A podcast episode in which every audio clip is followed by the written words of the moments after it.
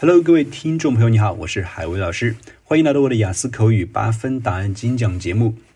今天要给大家分享的是本季度全新的一个 Part 二 话题，提高注意力。下面对应的这一个 Part 三 的问题 ，What kinds of jobs require high concentration at work？ 什么样的工作需要高度集中精力？跟以往一样，首先来听一下我的中文思路。什么样的工作需要高度集中注意力？有意思的问题。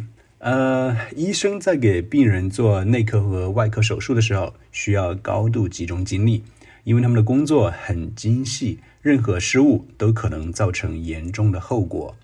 另一份需要高度集中精力的工作是当口译员，因为他们不仅要记录一个人说的话，还要马上给另一个人翻译出来。接下来是英文版。What kind of jobs require high concentration work? Interesting question. Um, doctors need to be highly concentrated when they are performing operations and surgeries on patients because their work is delicate and any mistakes can cause serious consequences. Another job that demands high concentration is being an interpreter.Because they not only need to take notes of what one person says, but also translate them right away to another person.